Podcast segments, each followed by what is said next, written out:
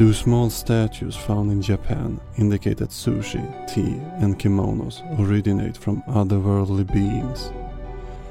Atlantis, according to Plato, this mythic land would be outside the pillars of Heracles. But could he have been wrong?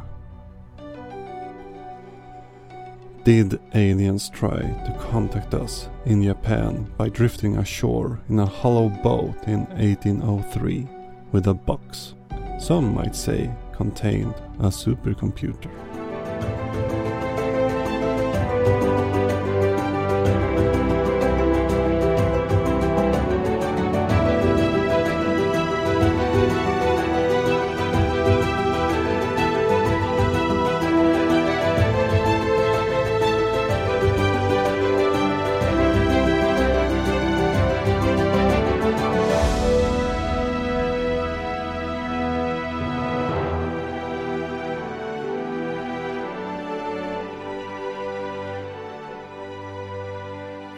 Hi, hello, and welcome to Digging Up Ancient Aliens. This is the podcast where we examine the TV show Ancient Aliens. Do their claims hold water to an archaeologist, or are there better explanations out there? I'm your host Frederick, and this is episode 10. And aren't we going to have a real treat for you today? We have left season 1 behind us together with Blake Smith from Monster Talk, so we're going to get into season 2 now. But this time we will actually start to jump around a little bit. In the seasons ahead, we won't have the red thread through the season as in season 1 had, so this means that we might take a little bit things out of orders for, well, reasons you will soon notice. We will today break down episode 3 of season 2 called Underwater Worlds. Originally aired back in November 11, 2010. We also have a very special guest with us today, but before that, remember that sources, resources, and reading suggestions are attached to the show notes, and of course, you can find them on our website, diggingupancientaliens.com. There you will also find contact info if you find any mistakes or might have any suggestions or corrections. And if you like the podcast, I would really appreciate it if you left one of those fancy five star reviews that I've heard so much about. Well, enough of me jammering. Let's start the show. So, I want to welcome Thea to the show. Welcome, Thea. And um, could you please tell us a little bit about yourself? Yeah. So uh, by night, I am a history podcaster. And by day, I am a second grade teacher at an international school in Japan. Two very, very different things. but very similar things at the same time. I have to be able to capture the attention of people in a very short span of time, uh, and I have to capture yeah. the attention of children in a very short span of time. So, actually, the two skills are quite applicable to both things that I do. Um, other than that, I am an avid Japanese history lover. I've been living in Japan for about seven years. Um, and oh. I love ancient aliens and all things mystery and weird. Amazing. Then you're in the right place at the moment, at least. So I assume that you have seen Ancient Aliens before? I have. I have seen Ancient Aliens before. It was one of my dad and I's favorite thing to watch. Um, when it was super late at night and both of us couldn't sleep and we'd go ancient aliens? I go yeah ancient aliens. And we'd watch reruns of it and it was really fun. I don't claim to be an ancient ancient aliens expert but i do enjoy the episodes a lot Amazing. And have you encountered these claims in the episode uh, before? Or was this first time you heard about the things that they bring up? Some of the things I had heard about before, um, but strangely enough, the the things that they talked about in this episode in regards to Japan, I had never heard them before because they're so bizarre and so out there and yeah but i have heard of all of the things inside lake mm-hmm. titicaca and Atlantis, of course, everybody's heard of Atlantis. If you like weird stuff, if you even have a passing interest in history, you know about the legend of Atlantis. Yeah, and we will talk a bit about Atlantis. Actually, this is just one episode I have with Atlantis. I think there's two, maybe Oh, three really? more with Atlantis. So it's more to come later on when I looked forward a bit in their schedule. but how about we uh, dig down into the show itself? Perfect. Let's do it. So, Ancient Aliens like to bring up these little teasers, Mhm.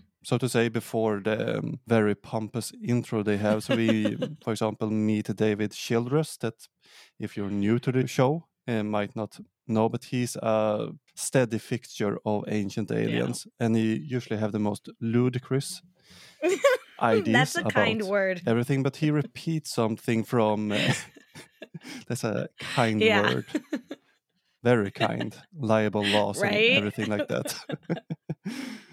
but uh, he, uh, in the first season, he talked about some 200 sunken cities in the Mediterranean. Guess what? We will not really talk about Mediterranean Mm. at all. And we looked into this back in episode four, I think. Mhm. And I could find a few sunken harbors that, due to, you know, earthquake and things slid down in the oceans. But the 200 number, eh, a bit iffy at best. Seems seems quite the exaggeration. And an episode just a little bit. Sure, there's parts of cities underneath, but whole cities. I don't think we have a single example, at least in the in the Mediterranean, of course. And we also meet Graham Hancock. Have, do you know anything about him? No, I don't really know anything about Graham Hancock other than my encounters with him on Ancient Aliens. the the thing is he is more in his element in this episode because Graham Hancock will be very upset if you call him an ancient alienist. No way. He's pre-civilization civilizationist basically. Okay. Uh, but he's appearing a lot in Ancient Aliens, but he he will be a bit upset if you call him an ancient alien theorist for some reason. so he's playing that on the down low. Yeah. They bring up Primitive Man, which are steady fixture in Ancient Aliens. I have things to say about that, especially later. And of course, we will talk a lot about deglaciation in this episode, yes. or they will try to. Psy realizing that wait, Scandinavian Ice Age is different from World Ice Age, and it's good to understand that things have uh, happened differently in different Mhm. parts. So while you have sea rise in other parts of the world, you in Scandinavia we have land rise instead due to the land or ice mass Really? from the big glaciers. They push down the um, tectonic plates. So when the ice have disappeared, we actually have a rise in Scandinavia. So we watch the old shorelines instead. what? So we actually get more land instead of less. I had no idea. Yeah. That's so interesting. Maybe Scandinavia is just gonna. Uh, Scandinavia will uh, rise up through the sea and take over. Yeah, that's what I was rest of the- thinking. Scandinavia is No, just so gonna you- turn into Mount Olympus, and yeah, basically the Baltic Sea was actually the Baltic Lake, which fit the um, Swedish saying because in Sweden we call uh, the Baltic Sea uh, the Baltic Lake actually. So for us it's a lake, but just a really big old lake. it's a really big lake. Yeah, let's move on. We have the pompous intro. yep. And then we open up the show itself on Atlantis. Yes. Of course. Yes. If you want to talk sunken cities, you sort of need to bring up Atlantis. And have you been well traveled in the Atlantis myth or legend or what we want to call Um, it? I have been well traveled in the way that most 90s kids are with that one animated movie about Atlantis. Um, and also my weird junior high school obsession of finding Atlantis. I thought it was going to be me. I was convinced I was going to Mm. be a marine biologist and I was going to be the one to find Atlantis. So that's about as well versed as I am in Atlantis history. So, what was your pet theory on where Atlantis were located? If teenage uh, Thea could. Oh, teenage Thea was convinced that it had just sunken not not into the o- like past the ocean and now it was in a hidden little cave area like we had to dig through dirt and the tectonic plates Mm. to get inside just like in the actual movie um or the the animated movie where Yeah, I was about to say that. that I was like, oh my gosh, this is a hundred percent accurate. How did they get these animated characters to actually go to Atlantis? I believe this. yeah, that's. But that movie was actually pretty, pretty good. It was such a good movie. what I can remember now, some 20, 15 years Oh, God. later, or how old Yeah. I am now. Maybe it's best to not Not, think yeah, about I don't want to think about Well, how old that 90s movie is. let's let's not go there. Let's not go and look it up. right. Uh, I can add it in post. Yeah. but um, have you read the actual books that the Atlantis legend are based on? Uh, the Timaeus or Critias? Mm-mm, I haven't read them. Uh, Greek Greek history and mythology weren't weren't really my thing. Um, I was always a big fan of J- Mm. Japanese history. I have a lot of things to say when we come to the part about Japan, but I would love to hear more. Please educate me on this. So basically, what they're talking about Atlantis is an invention of uh, Platon, who is part of the Socratic uh, school of philosophy. Or there's a discussion if Plato invented Socrates or if he actually was. Yeah, but that's a whole different discussion. But the books that this Atlantis legend comes from are named Timaeus and Critias, and it's actually two people that's part of the dialogues that Plato had written up. So there's a series of four books. And in the last two, we have mention of Atlantis. So in Timaeus, Critias, who is a statesman in Athens, bring up Atlantis as the, um, the most advanced civilization that he could think about, at least. And he just mentioned it in passing when Timaeus has his dialogue. And in the next session, we move on to Critias, who's going to tell um, tell a story. He says even in the text. So he claims that because my theme is more difficult, I shall argue that it seemed to speak well of the gods than to men is far easier than to speak well of men to men. So basically, he wants to talk about hubris and how much easier it is to, well, uh, insult gods in the Then end. it is men. uh, men to men. Yeah. Then it is men.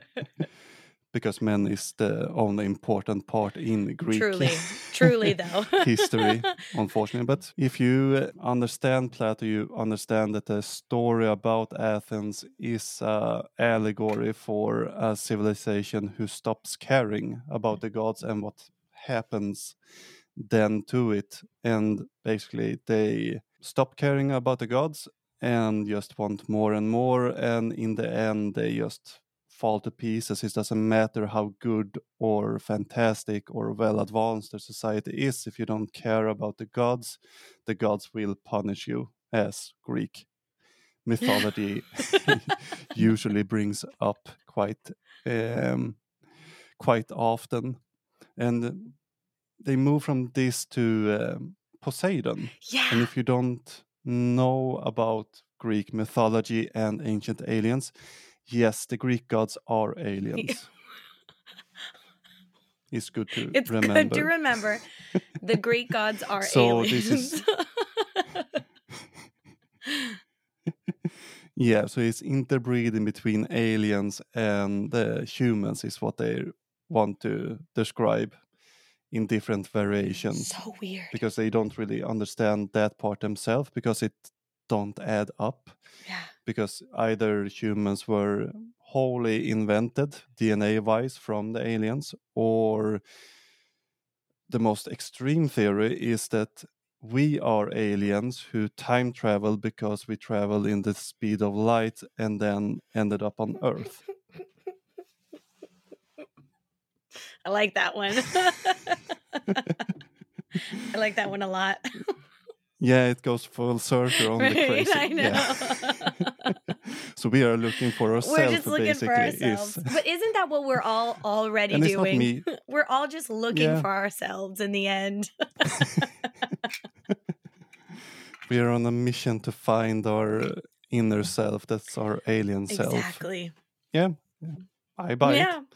But that's the most extreme. And it's me, not me to that's twisting words. I think it's back in episode three they bring this up. If you want to go and double check, but um, yeah, they have some fantastic ideas to say the least. Yeah. Critias himself brings up that the Atlantic, Atlantic, Ant- Atlantean, Atlanteans? I think it's Atlanteans. yeah, Atlantean. I think they are called Yeah. Atlanteans. Yeah, Atlantean people Yeah. Stem from Poseidon, and yeah, that he, but it's not his first human uh, female that he uh, encounters. And you bring up Zeus, which is in my notes. great example of uh, Greek. I almost want to say fetishizing between uh, gods, and it's some fantastic stories that they have. But yeah, the Greek gods have some amazing interest for human women and men, and men too. And animals. but um, mostly human. Zeus yeah. and animals and everything in between. And sometimes they even disguise themselves as swans, for example. Yeah. Uh, while, um, yeah. yeah. well, yeah. And uh, let's uh, leave it at that. You can use your Imagination. imagination to fill out the blanks there. Yeah, we are almost kid friendly. Mhm. Aliens But they then and kids. Those are our two main again brings up yeah aliens at least plato moves from the poseidon start to the destruction that it was destroyed in a day and a night and yeah that's in the text and then they start with the location and i find this quite interesting because Critias is very certain on where it's located so so this is a small excerpt from the work Critias by Plato. Of the combatants on the one side, the city of Athens was reported to have been the leader and to have fought out the war. The combatants on the other side were commanded by the kings of Atlantis, which, as was saying, was an island greater in extent than Libya and Asia, and when afterwards sunk by an earthquake, became an impassable barrier of mud to voyagers sailing from hence to any part of the oceans.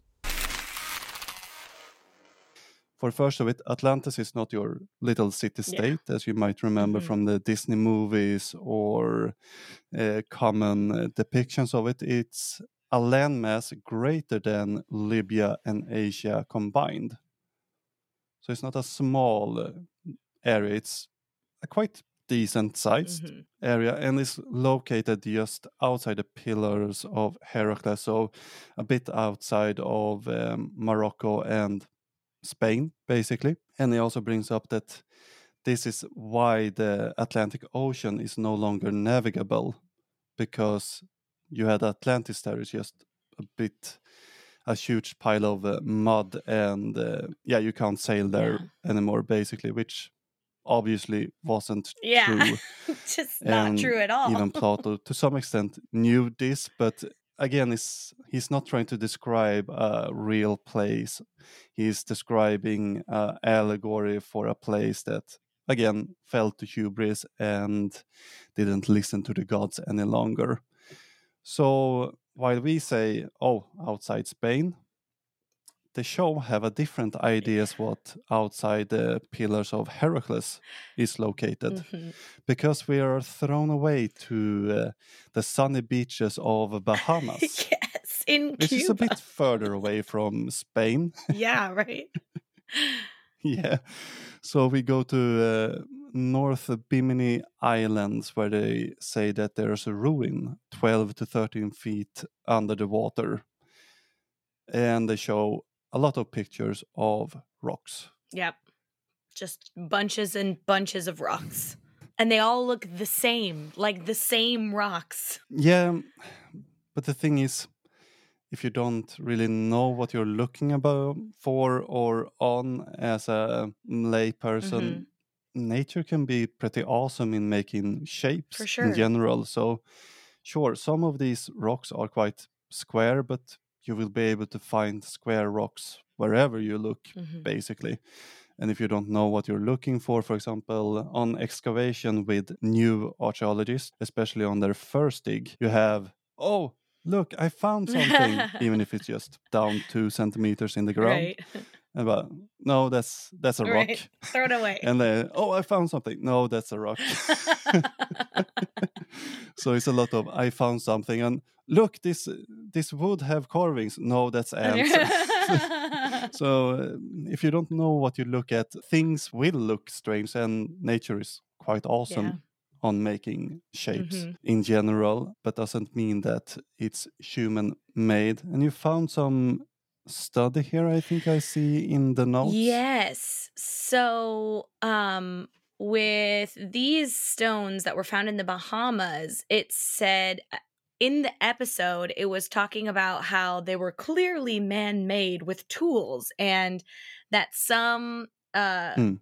whatever archaeologists were down there found tools next to these rocks, but they never showed us the tools. And then the people who were actually doing No. right? It's so weird.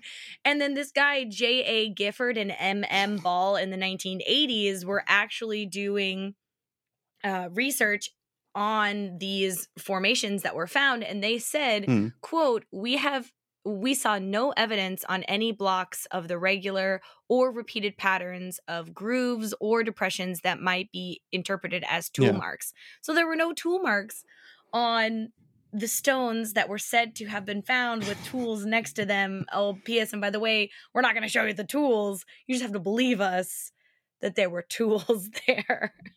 Yeah, that's a common theme in uh, ancient aliens. You know, in documentaries, how it's best to tell, not show. Yep.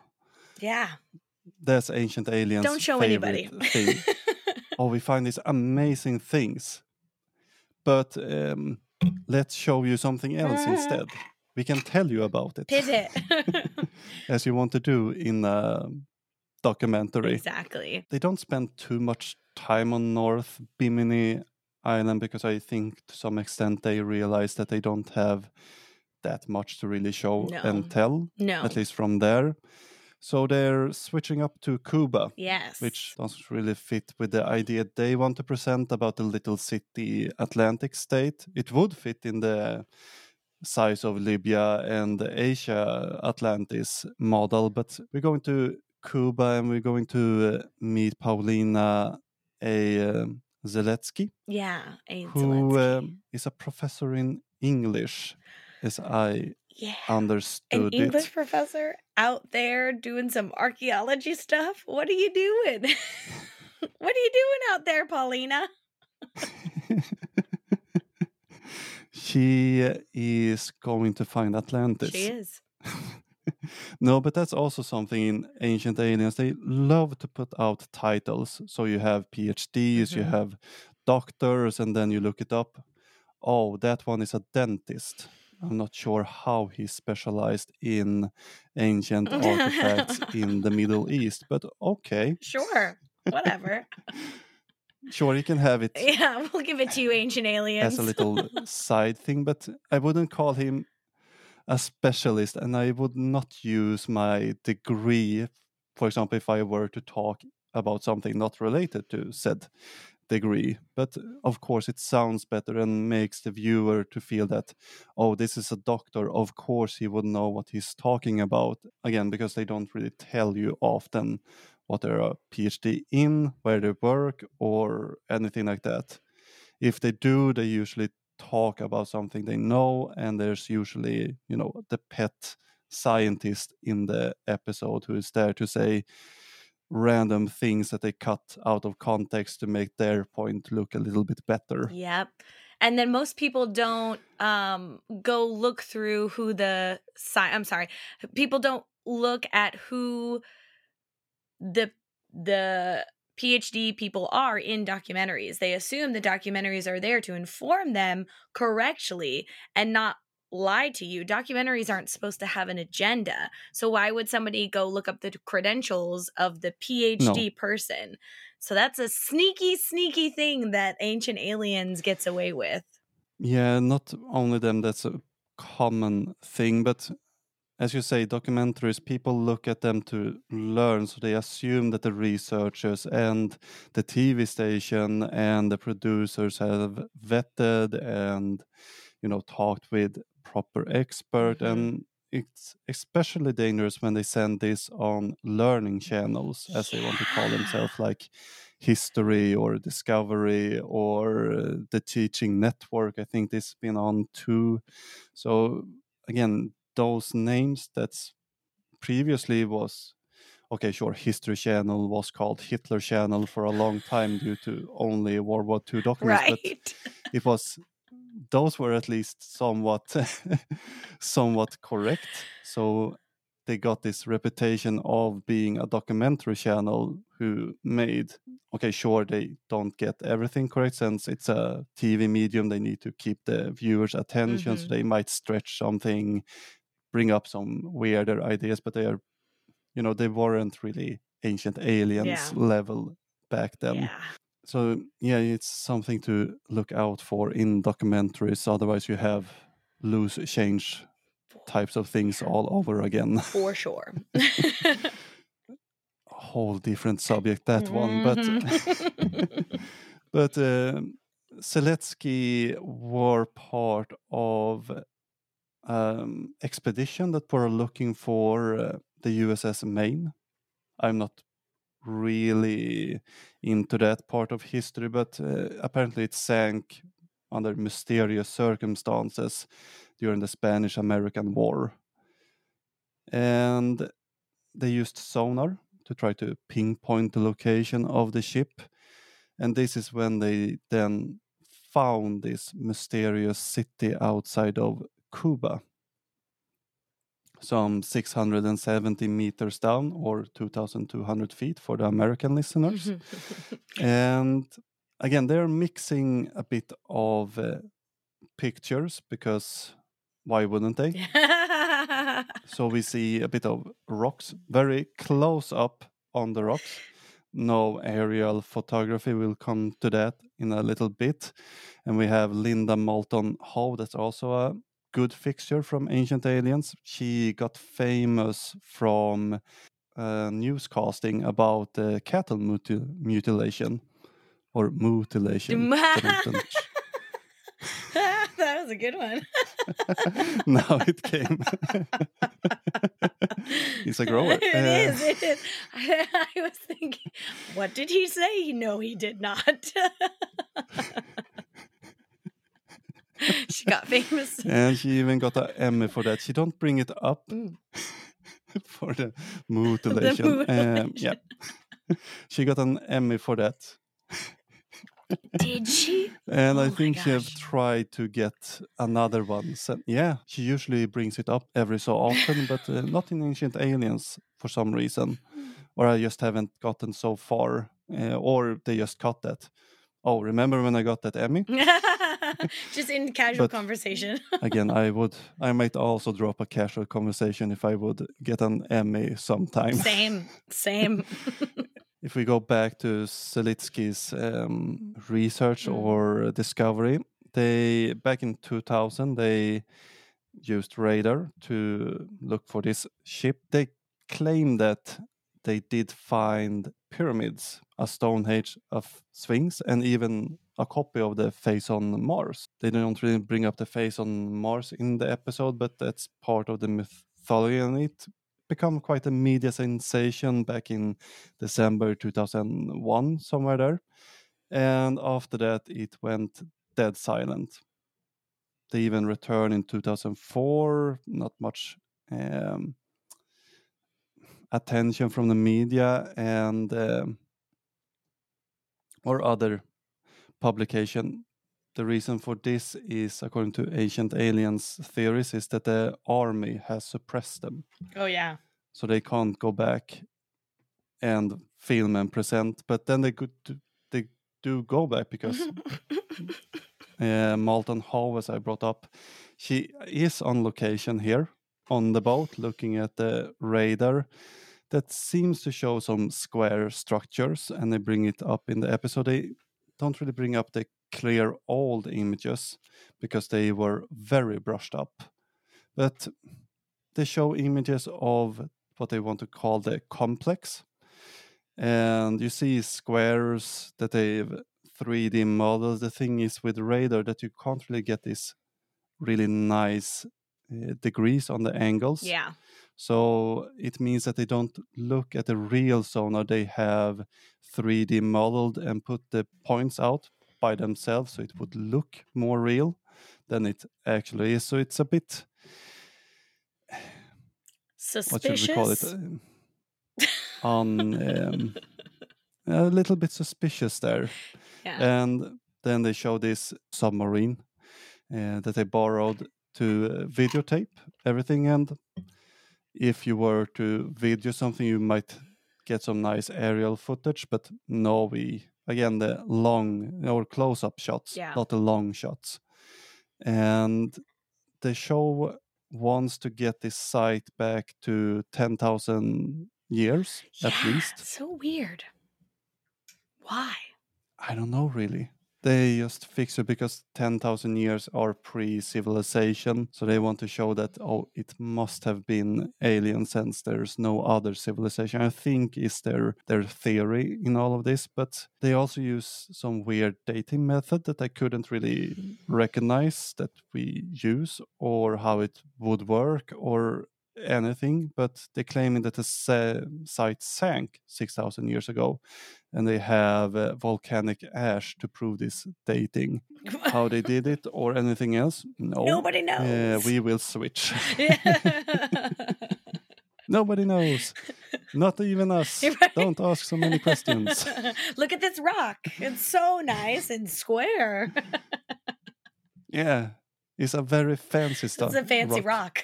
It's completely square. You don't get square things in nature. Never. Yeah. Never. Of course, we had Atlantics. So we have the next thing that we have to talk about when talking about water and aliens the Bermuda Triangle. Yes. Were you into that Yes. craze too? I was into the Bermuda Triangle uh, because of my mom. Um, so she went to school for uh, she went to university for aviation management, and I was um a kid at the time when she was going to university, and she had to do a lot of research on the Bermuda Triangle because there's all of this mythology and hype around the Bermuda Triangle, but it's actually no more dangerous than any other Hmm. part of that area of that ocean. In fact, it is one of the l- less dangerous parts. Yeah, that's what I found too. I don't really understand, or I do know the history of the Bermuda Triangle, and it's quite recent history. But they have this, I think it's three or four events that they tend to talk a lot about. Yeah. But as you say, if it's not that strange that things disappear in an ocean. The ocean's generally really, really ships tend to sink all over the place and it's really big and it can be hard to find so for example they tend to talk a lot about we can bring it up now the flight 19 Yes, yeah. for example you the army aircrafts that reported that they saw green water and they got lost basically they were on a training training Mhm. mission and they were going to dead sight things and they got lost probably and you know if you fly in the wrong direction over the ocean you especially if you go east from the florida coastline Mhm. you will fly for a quite long time Yeah. before hitting land again Yeah. so they probably ran out of gas somewhere, unfortunately, and crashed. And as you say, the ocean is really big. Things tend to not stay where you leave them in the Mhm. oceans. It's very rude. It's that's so Uh, and rude. the first pirate might have learned burying your treasure at sea. and I think there's 14 people every year down in Florida who disappear on their floating devices from Mhm. the beach that need rescuing. So, uh, yeah. But point at any point in the sea, and you will probably find a shipwreck or anything else down there. yes. And um, as you say, just the part is a heavy trafficked area It is. the Bermuda Triangle with Florida and Cuba and all the islands. So I'm not really sure where they get this. Oh, it's so dangerous there. so weird. It's But they're using the Bermuda Triangle to basically move on to um, some more Greek mythology. yeah. I think it's uh, So Bill Birnes. He is um, among Childress and Giorgio. Billy is among the crazier of them. He always have the far most extreme theories, yeah. And he even said in a previous episode, "The more you will try to convince me that what I'm saying is wrong, the more I know that it's right." So he's just thrown Sir. everything regarding science out the window and yeah his phd in medieval literature don't really Yeah. Mean much at the moment What's going on here with all these with all these English and literature PhDs? What happens when you go to school? Is it so stressful that you just lose your mind and you're like aliens are real? Is this what happens to PhDs? well they tend to grow but that's more the stem science the physicists they tend to go a little cuckoo Yeah. uh, towards the end but the literature people they, they just sit and read books uh, i don't think they should be that Yeah. stressful Exactly. You guys are just no reading. nuclear devices or weapon applications on it No, you guys are just reading old old books. Calm down. But they're repeating the story of the Titan goddess um, Asteria and how she tried to escape Zeus by throwing herself in the sea. What they don't bring up is that in the story she is turning into a quail before going into the sea Yeah. just to escape Zeus' unwanted romantic Advances. um, yeah, that was the word I was looking for yeah. basically and we have two different stories of that why they brings this up is because Giorgio will move on to another thing that really caught me off guard he will talk about bronze islands that's falling from the sky in as he would like to call it the greek ma- writing slash myth Mhm. there's nothing in Plato's writing about it, and I'm not sure where he got it. I searched, I've searched, I felt like Gandalf, you know, going through the old documents. Yeah. No, nothing about any bronze islands, because for once it would be weird. The Greek wouldn't think things would fall from the sky really in that Mhm. way. If you would have um, asked, for example, uh, Aristoteles, for example, he would say that, oh, that's just volcanic. So they didn't believe in meteorites coming from the sky. It's just, no, it was a volcanic eruption. The stone come from the volcano, Mhm. landed here, case closed. Island. So, you know, bronze islands falling from the sky. I even did try to write Giorgio Tsoukalos I, I saw that in your him yet. notes. That's any day. so funny. The only thing I could think about when he said that he thought that the islands fell from the sky is Japan's like origin mythology has like the islands were formed according to Japanese mythology by the goddess Amaterasu dipping her sword and like Hmm. like the the water droplets from the sword uh fall into the ocean and form islands but that's that's actually not the real story. That's just like a pop culture story. So maybe he got it wrong and was like yes this is a great idea. Let's bring it to ancient aliens. Instead of water we're gonna make bronze bronze islands. Yeah, that's that could be something. It's not. I wouldn't say it's beneath Giorgio to uh, maybe mix up myth as he see fits.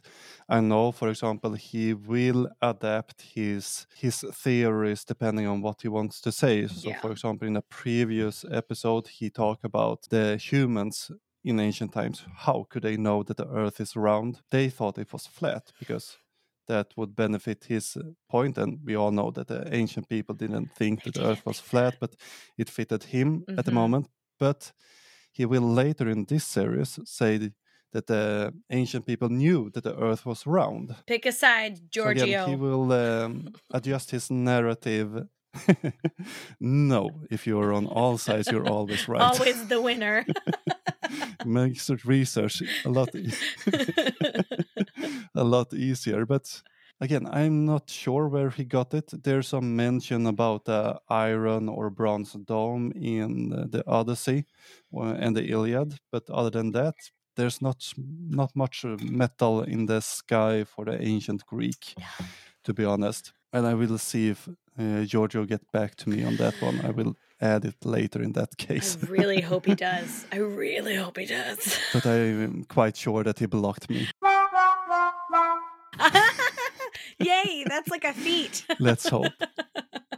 put that on a resume let's see of let's see how many of them that will block me before I'm done with this series. but talking on islands and Japan, I think we we should move on to another part of the world that you might be a bit more familiar and at home with. But you had never heard about the how would you pronounce that the Yonagi? uh Yo- Yonaguni? Yonaguni? Yonaguni is what it would be. Um, and I asked my Hmm? husband about. I'm sorry, my cat. Sorry about that. Um, I asked my husband about the. Don't worry, Thank we you. like cats here. She's about. Sorry, she's coming in to say hello. Waffles. Okay, get some love and get out of here. oh, um, so I was I was rewatching the um the episode this morning just to get a refresher on that, Mhm. and uh, my husband was over here, and he's Japanese. And I looked over at him and I asked him, "Have you Yeah. ever heard of the Yonaguni?" And he was like, "What? The island?" I was like, "Yeah, the island." He's like, "Yeah, it's in Okinawa." "Have you heard anything else about it?" He's like, "Nope, nothing." So apparently, it's not that familiar. I don't know. I've I'd never heard about it before.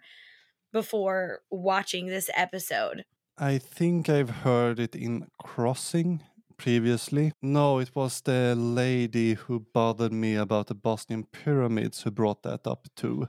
oh Um, really? don't mention that you're an archaeologist or studying archaeology to random people because you will get assaulted by weirdos. yeah, I believe it. That's actually how I got into the whole. Uh, hmm. Yeah, we will definitely get more of this, but uh, they talk a little bit that um, the Yonaguni Mhm. monuments or city or what we should call it Mhm. were found somewhere in 1997 by I'm sorry for this Hiro Hishiro Mhm. Hishiro Arati. Where where are you at? Oh, I Hishiro barely speak Swedish. Hishiro Arataki. Hishiro Arataki is his name. I will just cut you in when I'm trying to pronounce Japanese names. Perfect. Do it. but uh, Hishiro found the complex in 1997, and the show say that experts call it a marvel in underwater archaeology. What experts don't mind that, and now we will meet a lot of Graham Hancock because this is his bread and butter, basically ancient civilization that predates modern uh, thoughts on archaeology. And we also meet uh, Masaki Kimura, hmm Perfect. who um, are one of the not discoverers but the bigger proponents of the site, and he is an actual geologist. But we have to remember, smart people can be- believe weird things too. Yeah. I think he have uh, thrown his geology degree out the window because his pet theory wouldn't fit within the frames of it. But he Mhm. talks about tools and engraved stones. Again, the show doesn't show you. Again, tell, don't show, as you do in, In a uh, documentary. movies and engraved stone. And I went to uh, Kimura's report for a conference that he made. He don't show it there either. So There's no picture whatsoever to be found of these engraved stones and tools. So, So, silly. either they don't exist or they exist but isn't what they want them to be. So, for example, an engraved stone would, for someone who is traversed in that type of studies, would definitely be able to differentiate between a natural engraving, or what we should call it, a natural mark on the stone, or a human made mark. For example, here in Sweden, we have a lot of um, holes in bedrock in Mhm. mountains, and those holes comes from rocks during the glaciers when they moved backwards. They made stones spin. What? making dents in the mountain. Yeah. That's so cool. Sweden seems very So- hardcore. yeah, the whole uh, Scandinavia, Russia part. But yeah, you have these natural formations that sometimes just appears. Even the cat protesting ancient She's- aliens, I hear that She's not very happy about any of this. I think that's why they don't want to show either the tools or the engravings, since people will just say, well, that's not what you say it is. What was it I was thinking? We meet David Wilcock. It's a lot of uh, similar endings. I wonder if there's a connection. on the names. Probably. Don't sue me, America. um, but the structures are on a 18 to 30 meter depth. And the series talk about how it's a human face at 1554. They show a piece of rock If you with two eyes Yeah. slits. I think I thought it looked like the Iron Man. Yeah, I thought it looked like Iron Man too. I 100% you- thought it looked like Iron Man. and if you look uh, so the place where this island is is in the like grouping of islands called like Okinawa. It's the prefecture of Okinawa.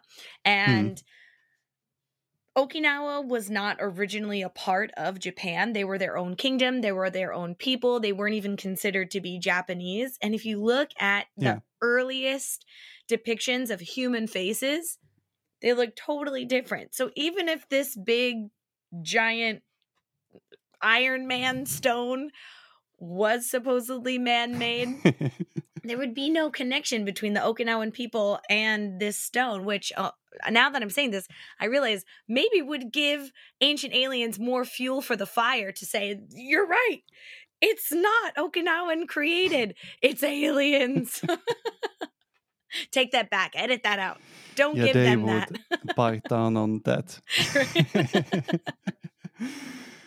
no, but at the same time, it's a silly thing. You have a lot of these places that looks like uh, figures in nature. For example, here in Sweden, on the island of Gotland, if it's still part of Sweden, uh, the but you have this place that we call uh, Hoburgsgubben Mhm. or the Hoborg man that if you look at it from the right angle looks like a profile of a man or human That's which cool. is a fun thing but Yeah. that's human nature we we like to look for things that looks like us out in the nature in Mhm. general and that's why we see faces in trees and why we see strange creature in the forest at night when we're out running Yeah.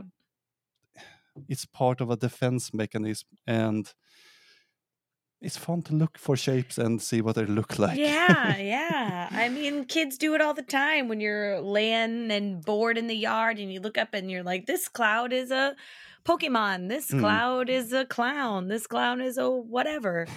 People have been, it's a natural thing to do. It's fun. yeah it's a fun thing but kimura thinks that this face first looked like a moai you know from the easter island Mm-hmm. and sure but then he realized that no this is not a moai it's of course the Sphinx of course. you understand Of course. because of course there's some pyramids and you have the connection and i don't know they kind of drop it somewhere there as far as i can remember but again they have these close-ups on stones because if you look from the big pictures you will realize that it's just stones that you can find everywhere else. Tsoukalos think it's hilarious that when he says that either the ancestor who built this structure had scuba gear or it was not built or it was built when the seawater was lower. Or, now hear me out. And he loves to have these uh, it could just be a natural phenomenon and have nothing to do with people. but he loves to bring these extreme examples of oh either either listen to me either they had rocket engines and laser pistols or and they had to be upside down and hold their breath for 200 minutes he loves these extremes examples and then he pitched the or it was aliens because did you hear how ridiculous it sounded when i said it the first time right. aliens seems more reasonable Right. compared to that, right? Rocket pistols. Mm, Don't be silly.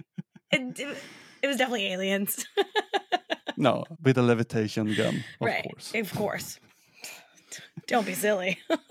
Yeah, so they want to say that when the sea level was lower, it was basically some 14,000 years ago when we were just primitive hunter gatherer. And I got a bit upset at this point because on the screen, when they say these primitive hunter gatherers, they show something that they want to depict as humans, but maybe it's for me it looks like uh, maybe Homo erectus or uh, earlier um, Homo um, human human people, but showing them hunting some woolly rhino with simple stone tools, and then they put this primitive above it. But that's I don't know. They have this weird fetish by calling humans primitive in a sense that they are stupid Yeah. because they don't use it that it's primitive technology it's primitive humans how could they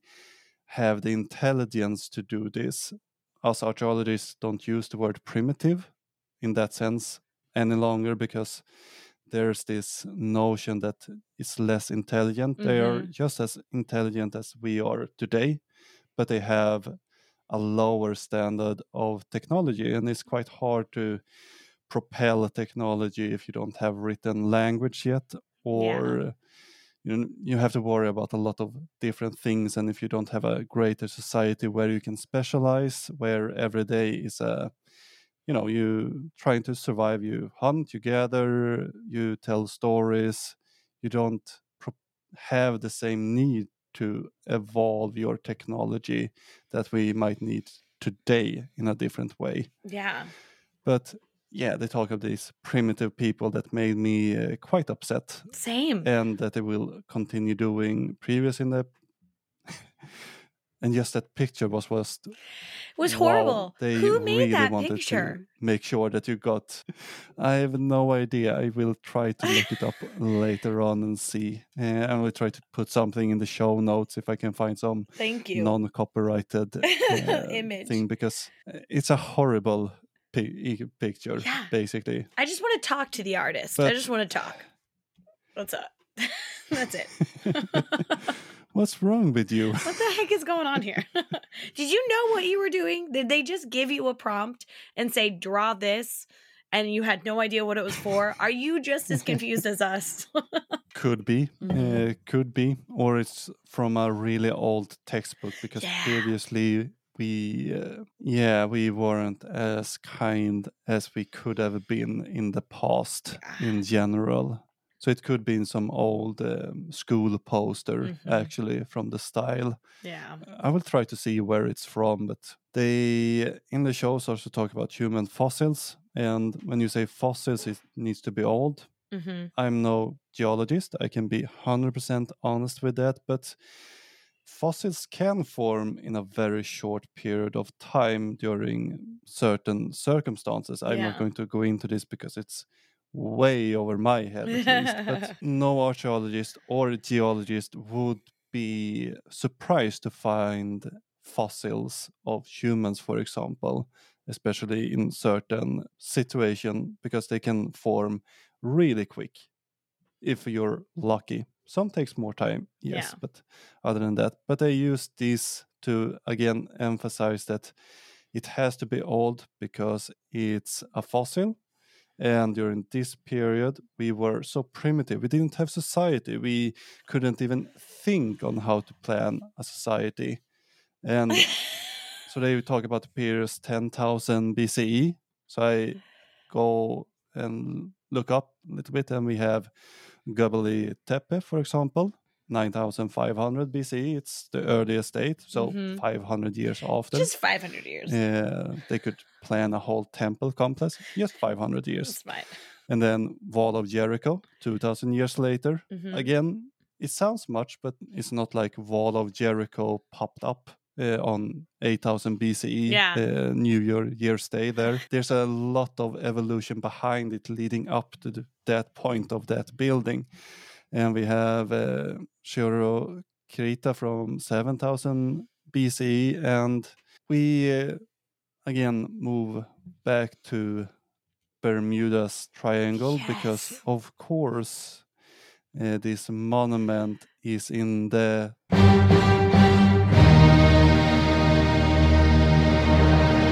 Dragon's Triangle. Oh my gosh. What are you? the next non existent triangle, the next non existent deadly polygon. Good lord. Yeah, it's just oh, but people are disappearing over there too. Yeah, you're right. And then they start to write more triangles Yeah. Let's just draw a bunch of triangles, look inside the triangle, and see if we can find any ships because I'm sure that there's going to be some there. And that can be the next deadly polygon in the ocean. It's going to be great. Were you familiar with Dragon's Triangle at all? Yes. I think it was one of the first times I heard it, at least heard it and paid attention to it. Uh, probably come across, but you have encountered it before in your Bermuda phase, or it was in my Bermuda phase. is it a common myth in Japan? Um, I don't know if it's a common myth in Japan. I don't think so, but I came across it in my Bermuda Triangle phase because I was convinced. I was convinced that my mom and my dad, my my dad was in the military and he would fly to Japan a lot before I moved here. And i- upon my research of the Bermuda Triangle, I found the Dragon's Triangle and I learned that it was close to Japan, and I was convinced that my dad was going to Yeah. fly into the Dragon's Triangle and be lost forever. Just like the um, Flight 19, yeah, just like Flight 19. on the other side of the world. Exactly. It never happened. My dad's Yeah. fine. That's good to hear. So no weird disappearance in Dragon's Triangle and coming back the same age a few years later, No. or No. no, He is bald now, though, Uh, so that could be. could have had. could be a reason. I see a connection. He flew through Dragon's Triangle and then mysteriously just lost all his hair. All of it. Now that he's Could be the radiation uh, from the. but yeah, everything in a data sample of one is anomaly, Yeah. basically. Wilcock claims that even Japan has designated this a disaster area, and they haven't. It's not. They have not. that might be. It's not True. true. It's not true. I thought they could have claimed it due to storms or something like that, something mundane, but you know they would pick it up. But they just invented disaster area of whole cloth. Yep. Huh. So there there are parts of there are places in Japan that do have danger warnings. There is no place on hmm. Japan's coast or anywhere in the Pacific Ocean that is that large of an area.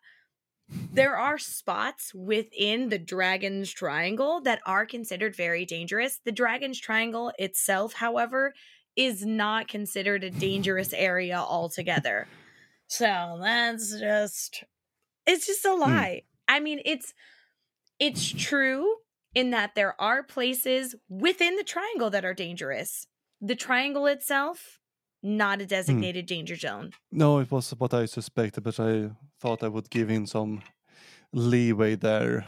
As I mentioned before, it's not beneath them to have some creative uh, interpretations of Yes. things. And from the Dragon Sea, we have uh, Billy Birnes come back and talk about the UFO that Columbus saw.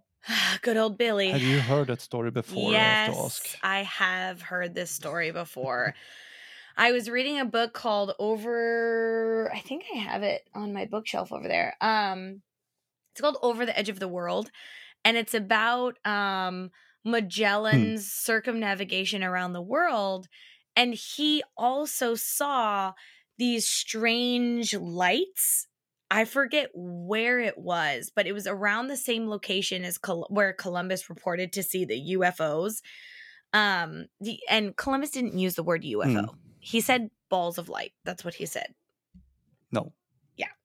So Yeah. there is a natural phenomenon, and I forget what it's called, but it's where um like static electricity has nowhere to go or something like that over the like open ocean and it forms these balls. It's it's a real Hmm. phenomenon. It's a documented scientific phenomenon where these balls Yeah, of- ball lightning. Yeah, we yeah. talked a little bit about it it's yeah, so you can what have these is. balls of light. It could be. Um, we covered this back in episode seven, and there's multiple theories. So, as Columbus described it, he saw the light from a wax candle.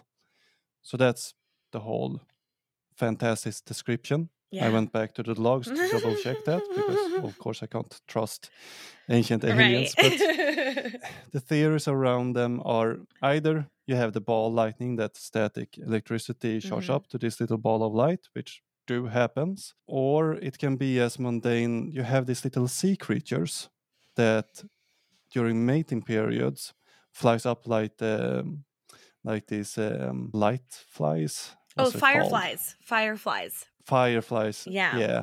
Like the tv show. But um, these little fireflies sort of sea creature flow up and he saw just the ending of the mating scene when they were going back into the oceans. Yeah. so there's several different things until we see it again. We won't really be able to say what it is. So it's a little mystery but i don't think we need aliens to explain it in the end. No.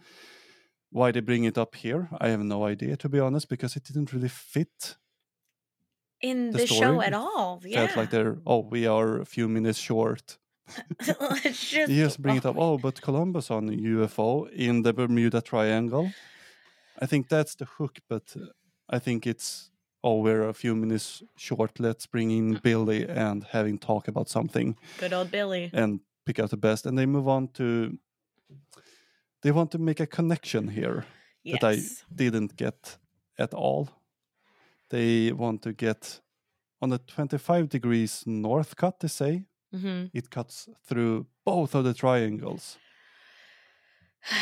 as any imaginary line might do on a map in the area. And I'm not really sure why they went with the 25th degrees parallel north because it's not a thing in anything. Mm-mm. You have It's not a thing in anything.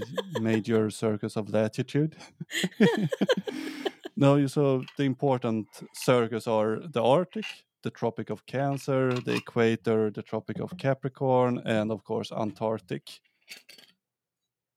Yeah. I think the Tropic of Cancer would cut through both of them, so I'm not really sure why they went with the 25th degree uh, anything. I don't think they know why they chose it. So, just sounds good. It's nice and but, but It's a, the- it's a nice number, I I, would say. Tropic of Cancer sounds more sounds more interesting.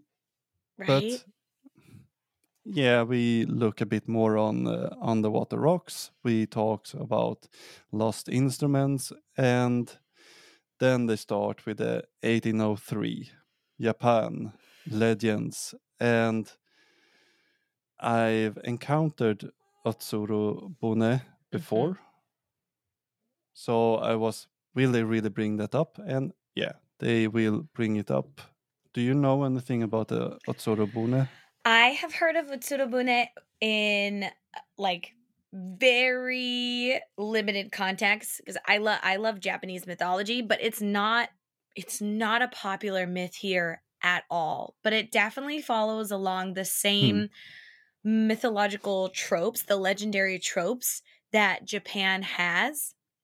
Often there is a person that shows up unexpectedly, or there is a person that is transported to another place unexpectedly. And boxes, stretch weirdly enough, boxes are involved in several legends in Japan.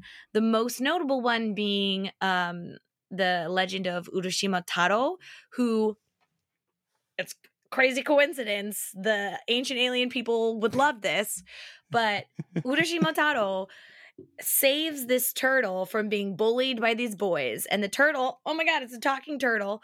And the turtle's like, Mhm. hey, would you like to come to the underwater palace with me? Obviously, no one would say no to going to the underwater palace. And Urashima Taro hops on the back of the turtle and then No. they go. Yeah, right? no one would say no. So Urashima Taro hops on the back of the turtle and goes down to the underwater palace where he meets the queen of the I, I forgot her name. She's like some princess or queen of the ocean. And he stays down there. He's eating, he's drinking, he's having a great time, loving life. He stays for 3 days and on the third day he decides, okay, I miss my family. They're probably worried about me. I got to go back. And the queen princess lady eh, tries to tell him not to go back and can't convince him and it ends up giving him a box and says do not under any circumstances open up this box. He goes back. He's like fine i Yeah. won't open the box. Goes back and realizes that he didn't spend three days in the palace. He spent 300 years. Everybody he knows is dead. Everything Hmm. he knows is totally gone. And his family is dead. So he's very sad and he opens up this box, even though the princess queen told him not to. And he ages 300 years like that and he dies. Yeah, that's a quite fantastic story. I have actually heard it in the past. Have you? It's quite sad in a way. It is yeah. a super sad I think, story. uh, yeah, I think it was on um, Myth and Legends, Mm. that podcast. So if you haven't watched the episode or not sure what Utsurobune is, the short story of it is basically a sea vessel described as round with racing um, windows, basically Mhm. or bars on the sides uh, is washed ashore. And some uh, villagers or fishers encounter it. Open inside is this western looking woman with blonde hair as i understood it Yeah. was it dark It in was- the paintings i saw it's dark hair In the paintings, it's dark. In the legends, pale skin yeah, she's got pale Yeah. skin, but that's a, a common thing in Japan. Pale skin is considered to be the most beautiful skin.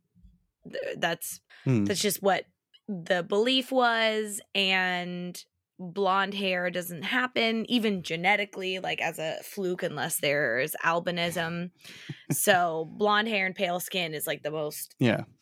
you know it would be it would have been the most exotic of the time but it's 1803 so it's not like there hasn't been foreign people in japan Westerners. Yeah. Yes, there has been Westerners in Japan for God, like almost 200 years at this point. And this was during the time of the um the Edo period where no foreigners were allowed to come in Hmm. and no Japanese people were allowed to go out unless it was sanctioned by the government. So of course this, a story like this would crop Yeah. up because people are people are bored. They're going to make a story about a foreign lady who Yeah.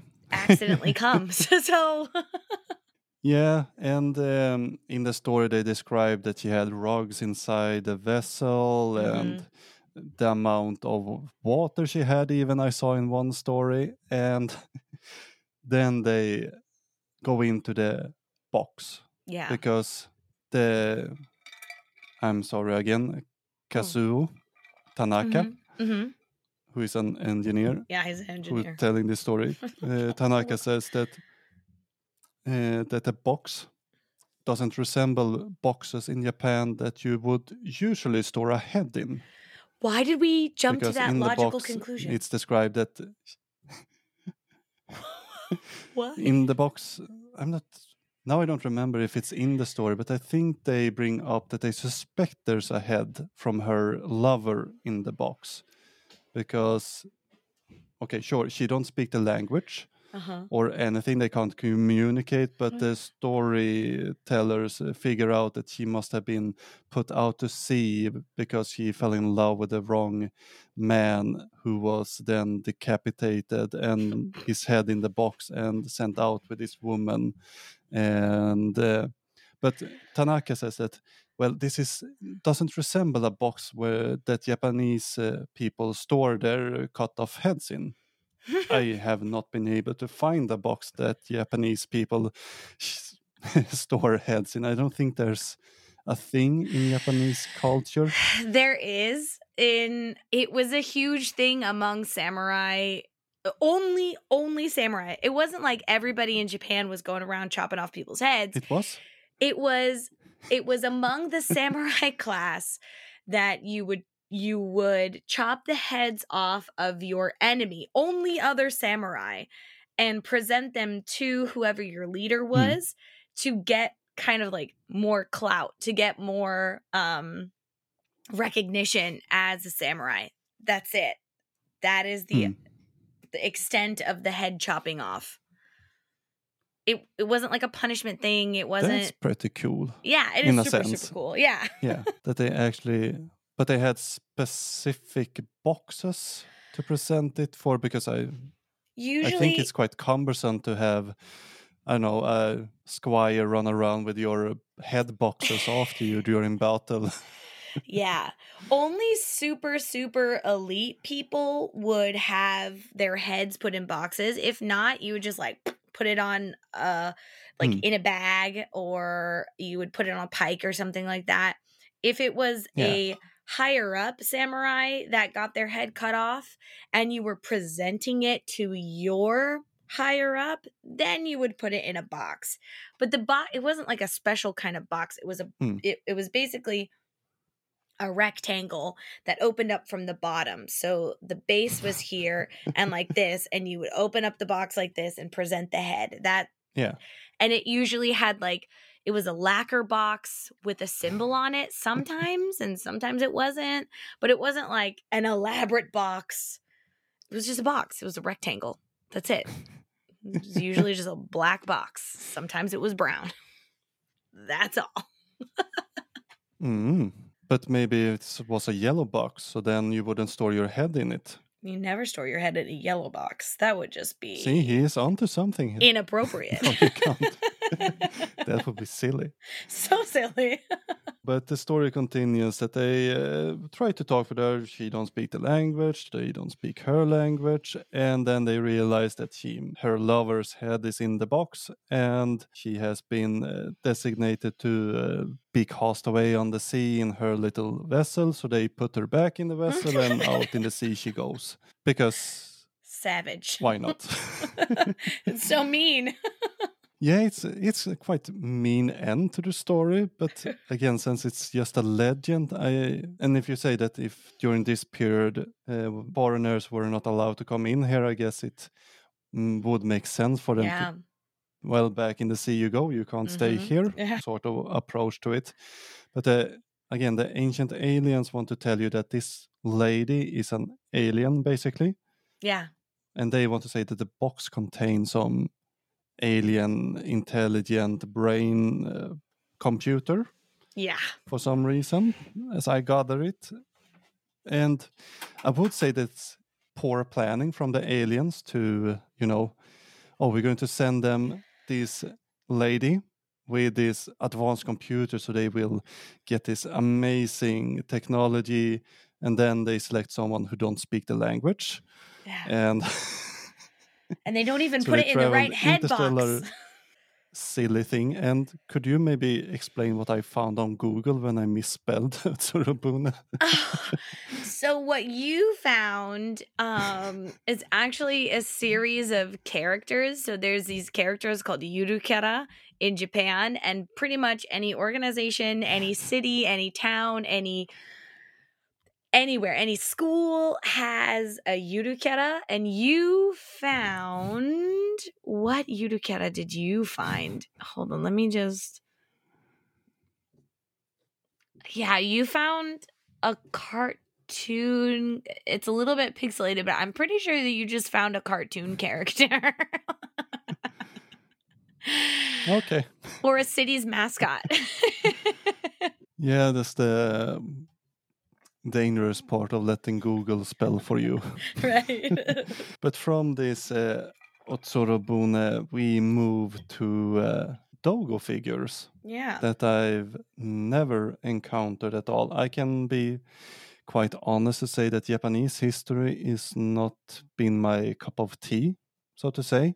hmm Don't really spend much time on university on it, and uh, I got interested in other historic places. So in a way, it's quite nice to see these fantastic things. So um, maybe you want to describe the Dogu figure. Yes. I covered the uh, Dogu figures in one of my episodes, actually, um, about Japanese tattooing. So, the Dogu figures come from a period of time called the Jomon period. And this, I cannot remember um, if it's one of the oldest pieces of pottery in. No, scratch that. It's, it, it is the oldest kind of pottery in Japan. And they are these little tiny figures, and they're made of clay, and they've got all sorts of markings all over their bodies. The Jomon period was from 14 to, oh, I think you have it in your notes, 14 to, yeah, 400, 14 to 300 BCE. It's the oldest, thank you for that. it's the oldest civilization in Japan, and they are extremely sophisticated which I hate using that word because mm. sophistication is such a subjective thing, but I don't know a better word to use. They had a pretty luxurious life. They ate really well. Yeah, thank you. Well, I don't know what word to use other than sophisticated. No, yeah, I don't think we have a. For the time there, as I've come to understood it now, reading up on it a bit more, it's they seem to had a very great location. So they had plentiful fish, yeah. a lot of uh, things to gather, and good hunting, which meant that the Jomon culture could have a sedimentary lifestyle that, for example, Europeans and African could not have until we got agriculture in a Yeah. sense, Yeah. since our resources was a lot more spread out and more Mhm. seasonal. Uh, but the Jomon culture, we had have really nice settlements and they could start to specialize. For example, Jomon ceramic, it's compared to the European version at the same time, mm-hmm. very intricate compared to that. And very intricate. I even found this little nice food snippet that I like that we have found. Uh, remains of biscuits that they made that was made from uh, flour from chestnuts and walnuts Mm-hmm. Into that, you add a little bit of blood and meat, and then add some bird egg, and then you had this little biscuit type. Uh, Delicious blood and bird egg biscuit. apparently yeah, so the it's Jomon culture was not really that far off from uh, from uh, in Sweden. We have something called uh, blood pudding, which is oh, basically yeah. flour and blood. Is it's there, I've heard quite tasty. Irish Irish blood pudding. I didn't know Sweden also had blood pudding. No, we have this uh, blood pudding, or we have a lot of blood dishes, to be honest. But uh, this one I actually eat. So you have the pudding, which is basically flour and blood mixed up, and a bit of sugar, and you eat it with um, roasted potatoes and uh, nice. uh, lingonberry jam, Ooh. and maybe some fried bacon on the side. Heck yeah! Sounds great. so that's a simple traditional yeah, it's a lot better than you think from the name, but um, people tend to. It's a bit spongy. It's a texture that might be weird to some, but mm-hmm. yeah, if you have the opportunity and eat uh, animal products, you should try blood pudding if you go to Sweden. It's better than the um, the fish we have, uh, the surströmming, the fermented fish. the fermented fish, yes. I have heard of that before. um, yeah. No offense. Probably never going to try that. it's actually tasty. You just need to it? eat it outside.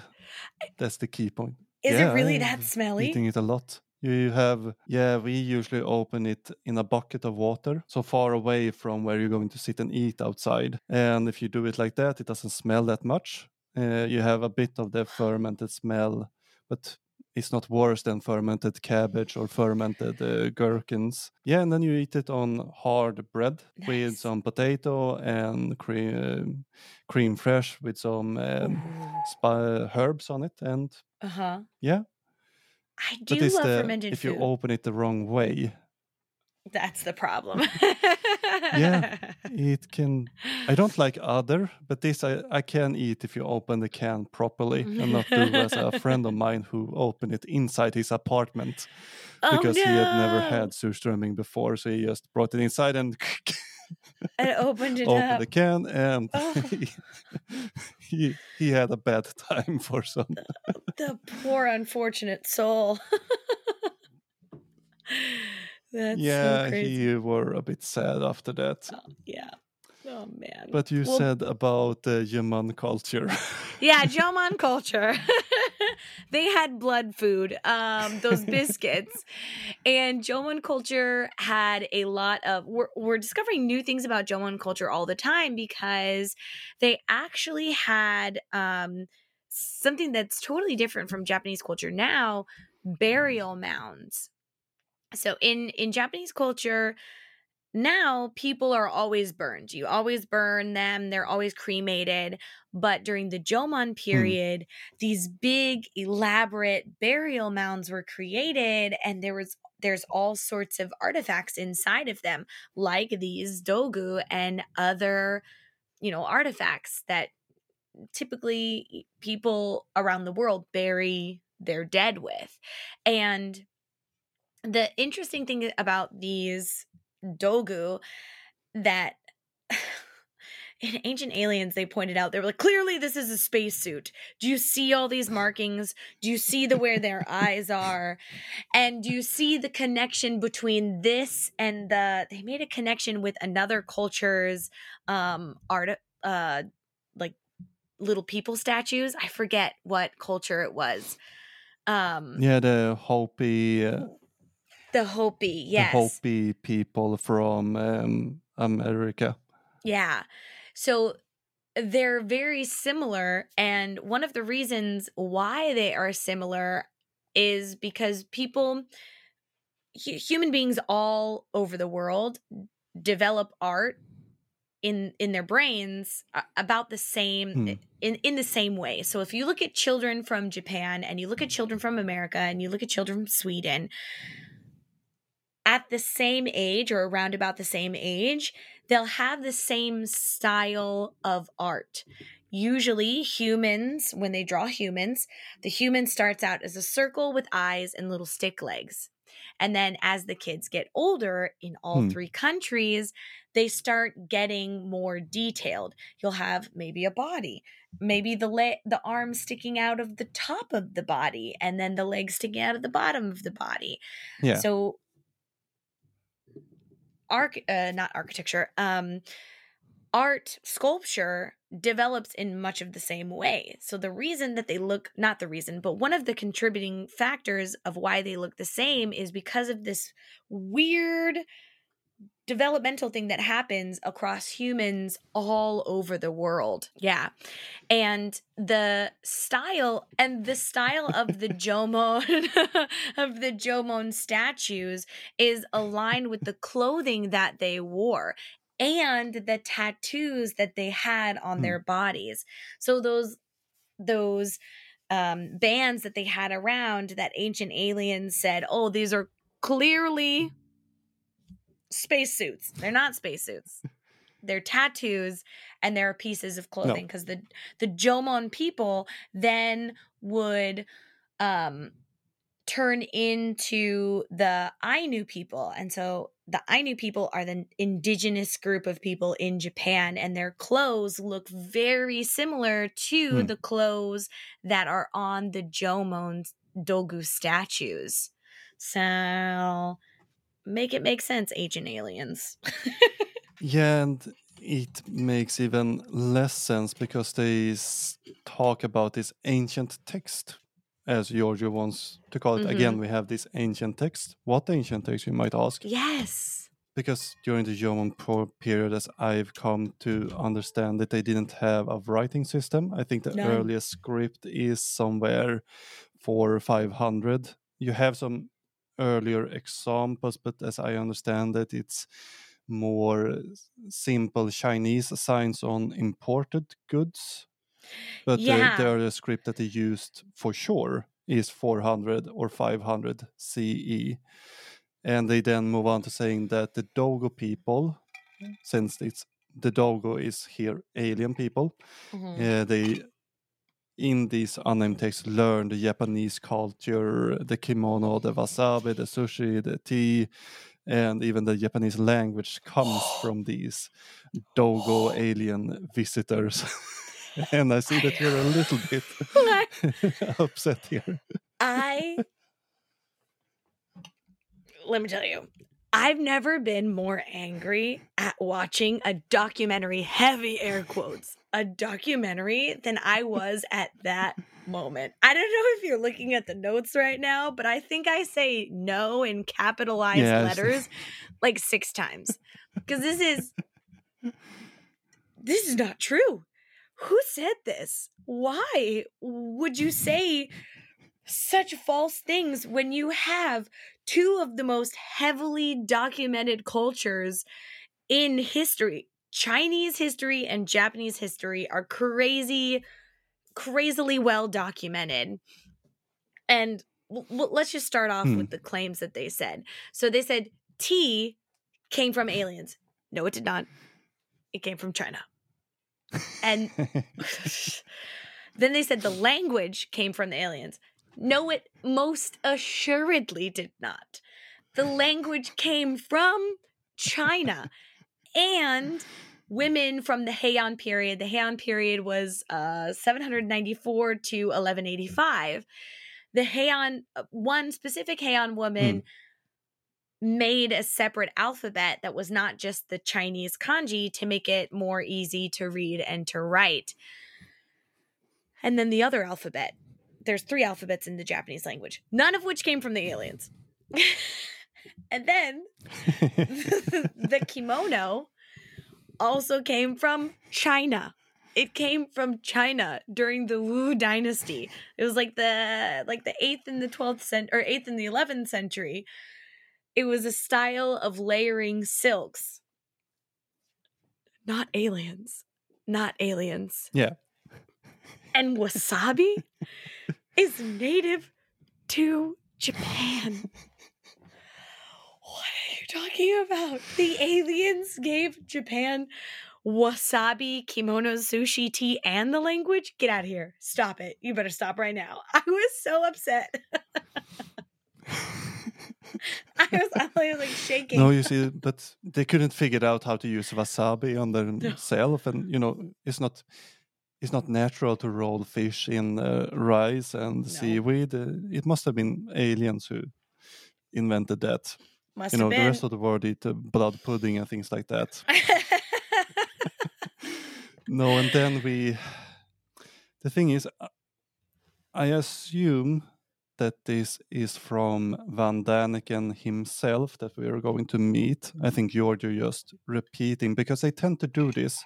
Von Däniken, if you don't know, he is sort of the the start of this ancient aliens and hmm what the ancient aliens like to do is to they don't like to do much research they read some of their co-workers or what we should call them's work they copy whatever they say into their new book and just repeat it that's why you get these weird mistakes from them because sometimes Von Däniken has invented something uh, for example we have in an earlier episode that they look at a journal that's today very available online from the, one of the American uh, settlers. And in there, they don't mention a specific date of an event, but Von Mhm. Däniken seems to have made up the date and everything and then put it in his book. So the next one who reads the book don't go to the original source.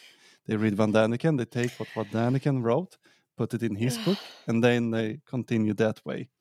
Oh my goodness. So I think this comes from Von Däniken, but Von Däniken thing I think messed up a little bit because until now the little Kachina dolls that they want to compare to the to the um, Dogu figure, the, previously they have attributed this to the Zuni people. So that's another Native American tribe in the Americas. It's Mhm. correct that both the Zuni people and the Hopi people have kachinas in their tradition, but there's a huge difference between these culture.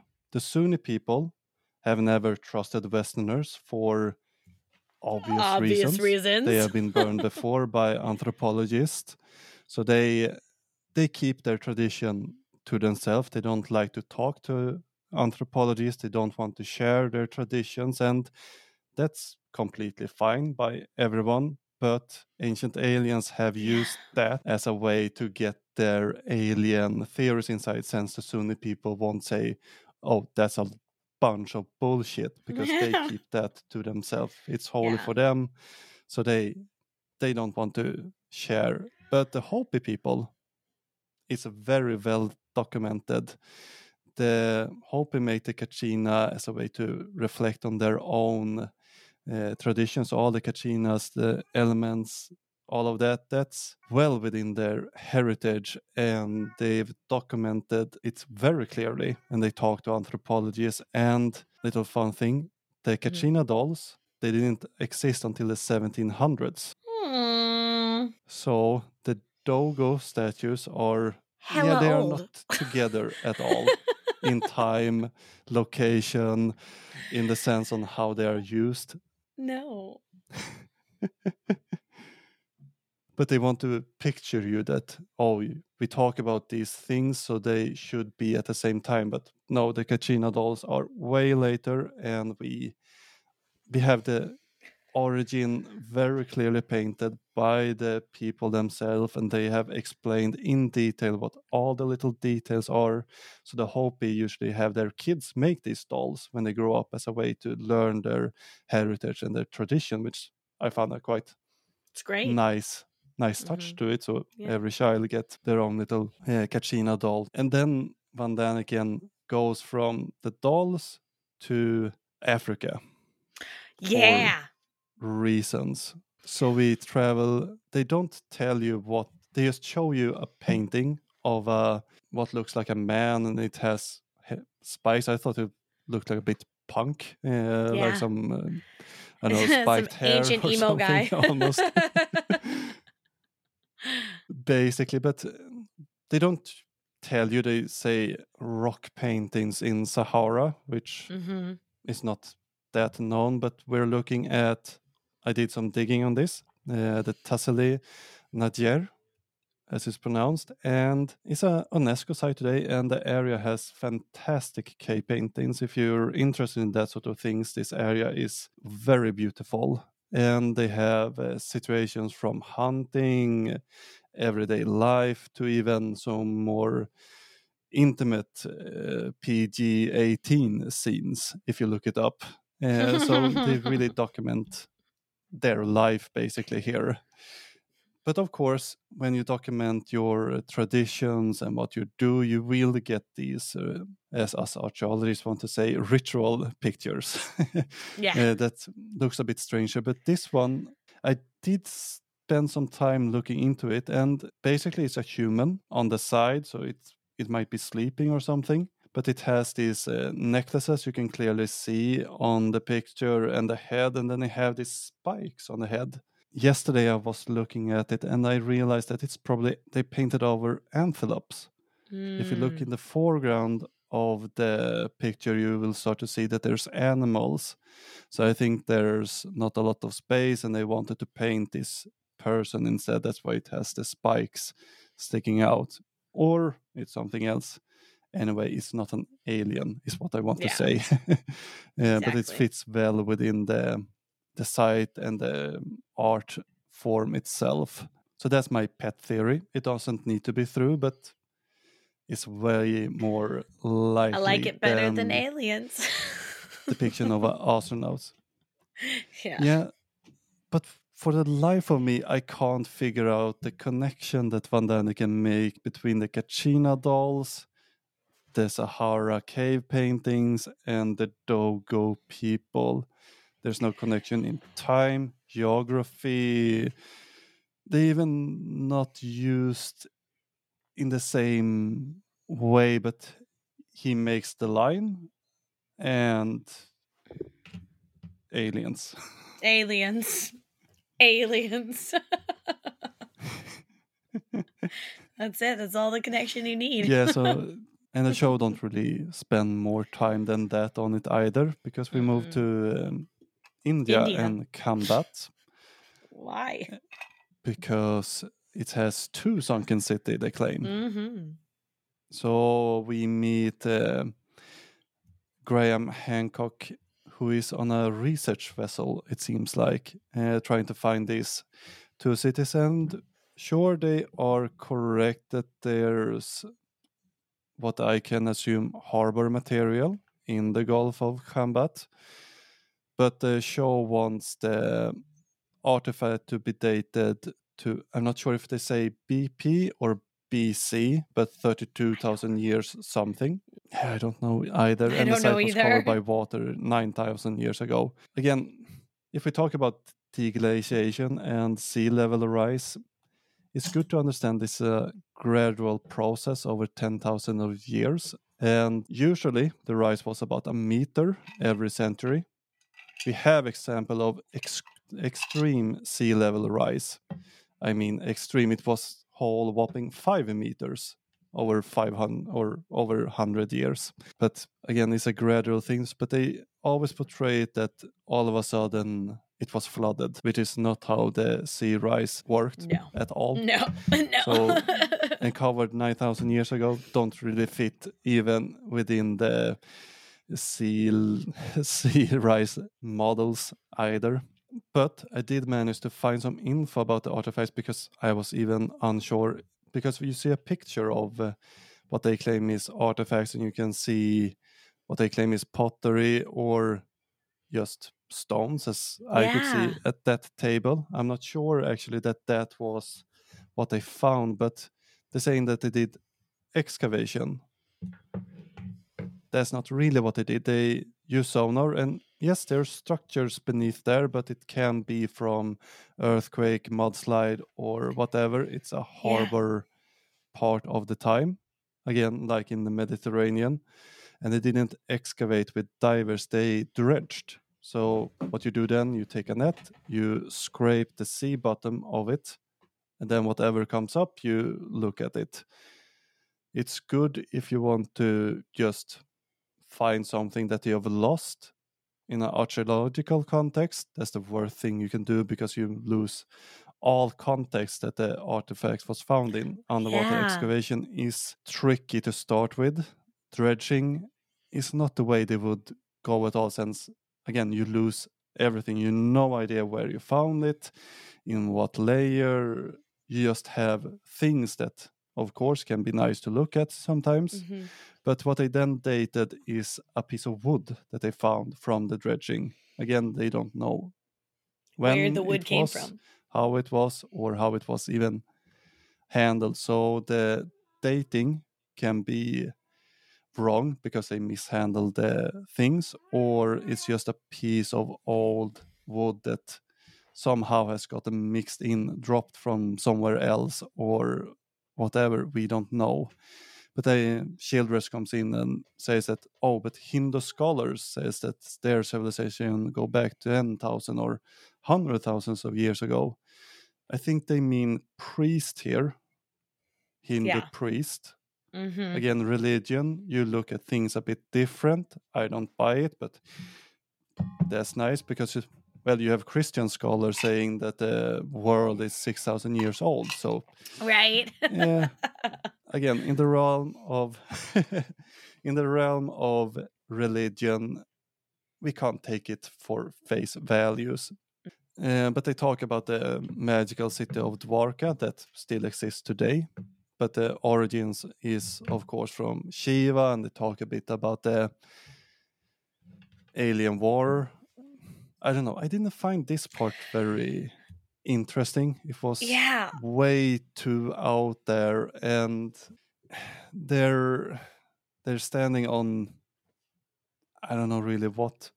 Sure, the Indian mythology is very interesting in a sense that they are like fantasy science fiction novels from the start. Yeah.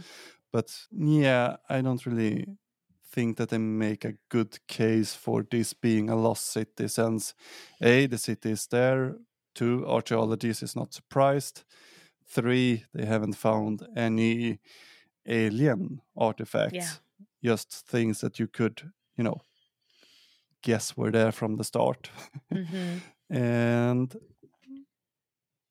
so I'm going to gloss this part over Yeah. because they don't bring up anything useful.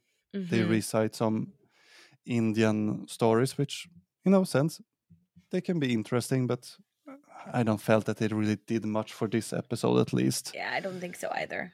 So, how about we again move around the globe to uh, to South America, Yeah. to the Lake Titicaca, of course, My favorite lake ever. and it's a fantastic lake. It is. the name itself it's a bit unfortunate but I well it's actually the native name for it too It is. when I lived in the States, sorry, this a little bit of a side story. When I lived in the States, I was a world history teacher for junior high school kids. So that's the seventh Mhm. grade, um, year year seven. And we covered Lake Titicaca and we all also covered Djibouti. Um and my my students could not handle themselves when it came to both of those locations. and at the beginning, in my first year of teaching, every time I said Lake Titicaca, the kids would lose their minds. They would just die. I, they're all like 13, 14 years old, just losing it. yeah And I I learned by the end of the lesson that if I just let the kids say titty cock eyes many times as they wanted to in like I gave them 10 seconds. Just get it out. Just say titty caca as much as you want. And then for the rest of the lesson, you cannot laugh anytime I say titty caca. And they were like, yeah, let's do it. So at the beginning of every lesson, I would have 10 seconds and they would just yell and scream, titty caca, titty caca, titty caca.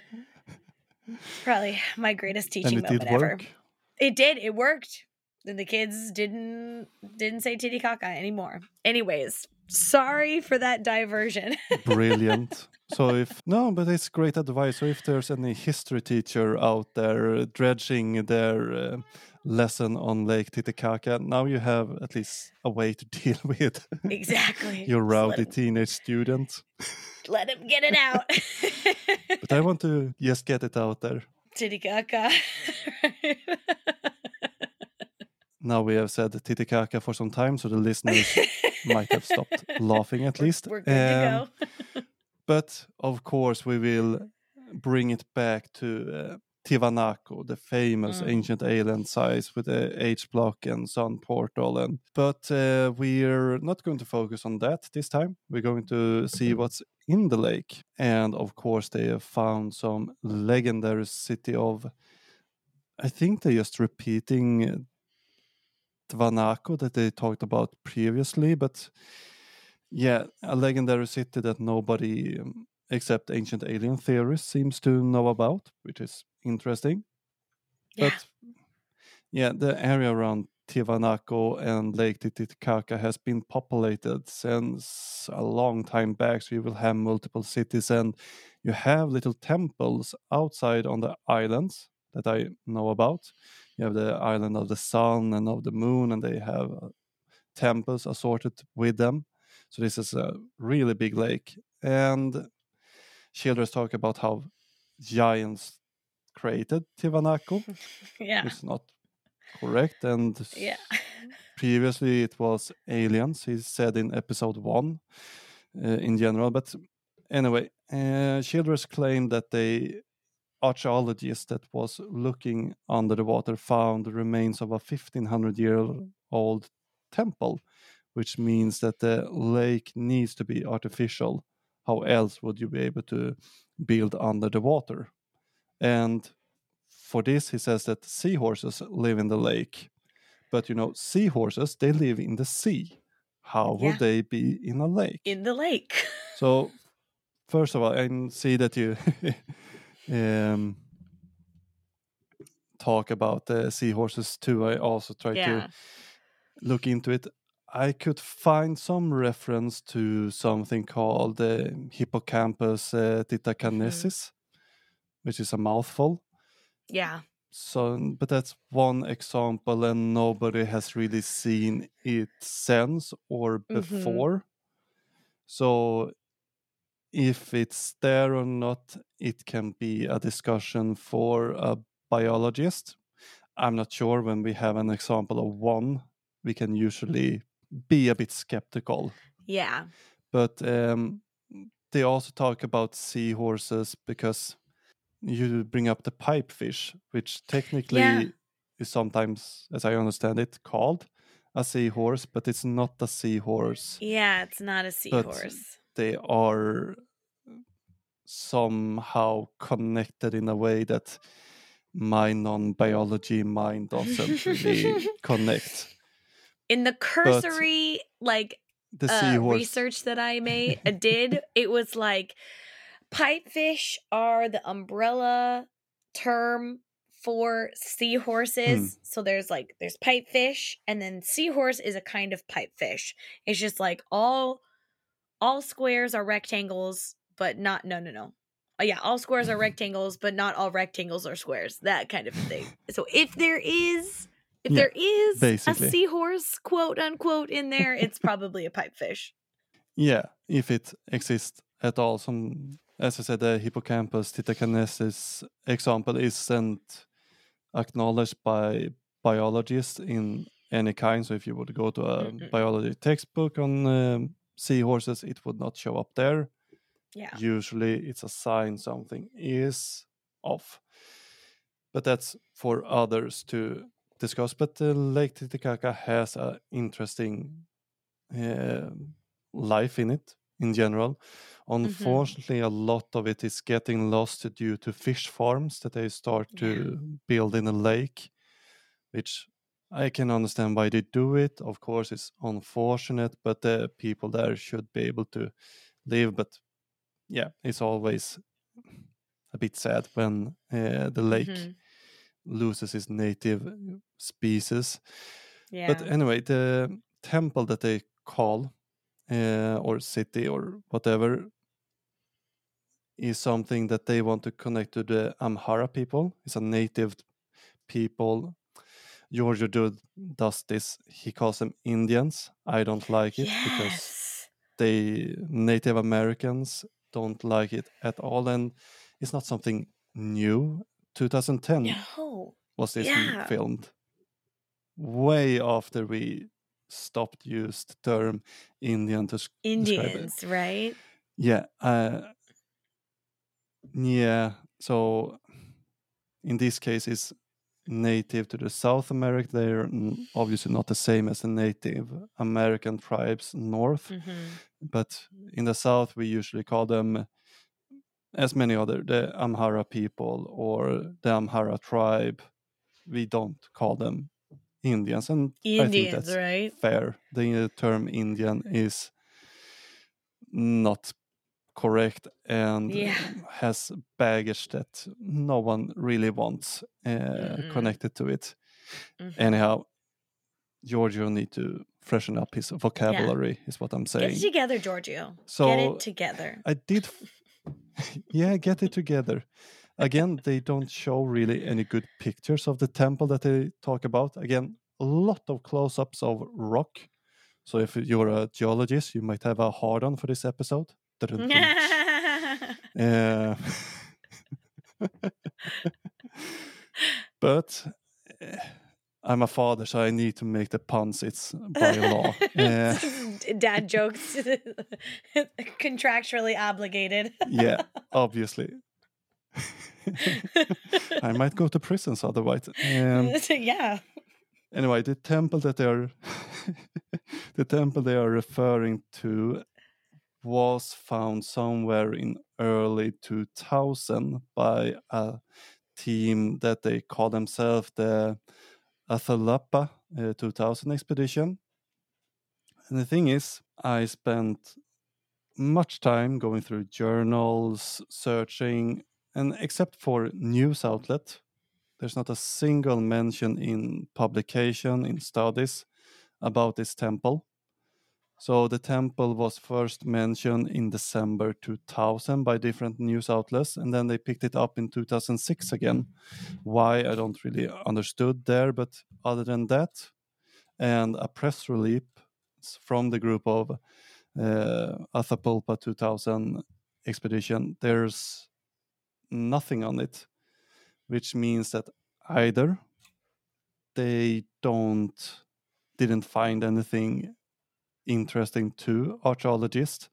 The group seemed to be composed of different scientists, so it's within reason that maybe it was biologists that went out, found weird structures, and then uh, reported it as a temple. The dating, no study on it either. There's something an archaeologist would want to publish how they dated and why they want to put it within that time period.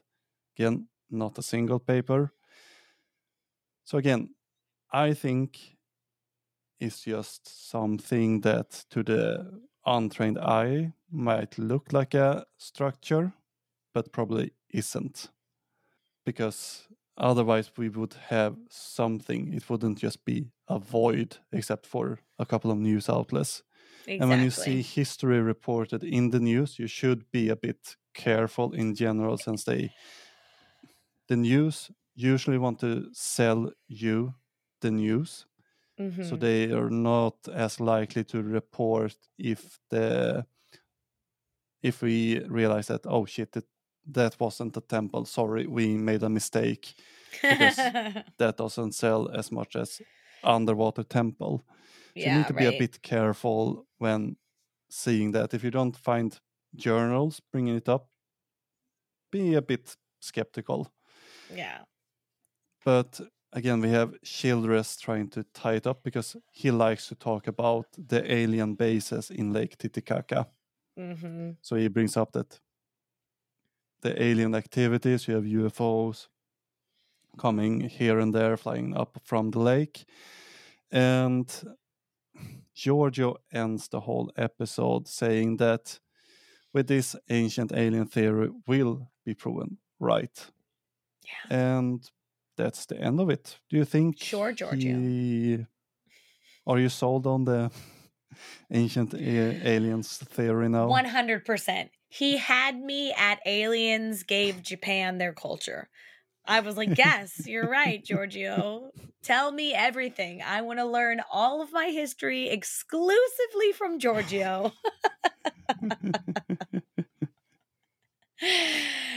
oh, that would be something. Giorgio, the That history teacher. yeah, oh my God, those poor kids. I think if I showed my second graders this episode, they'd be like, Miss Taya, this is wrong. Like, yeah, I know.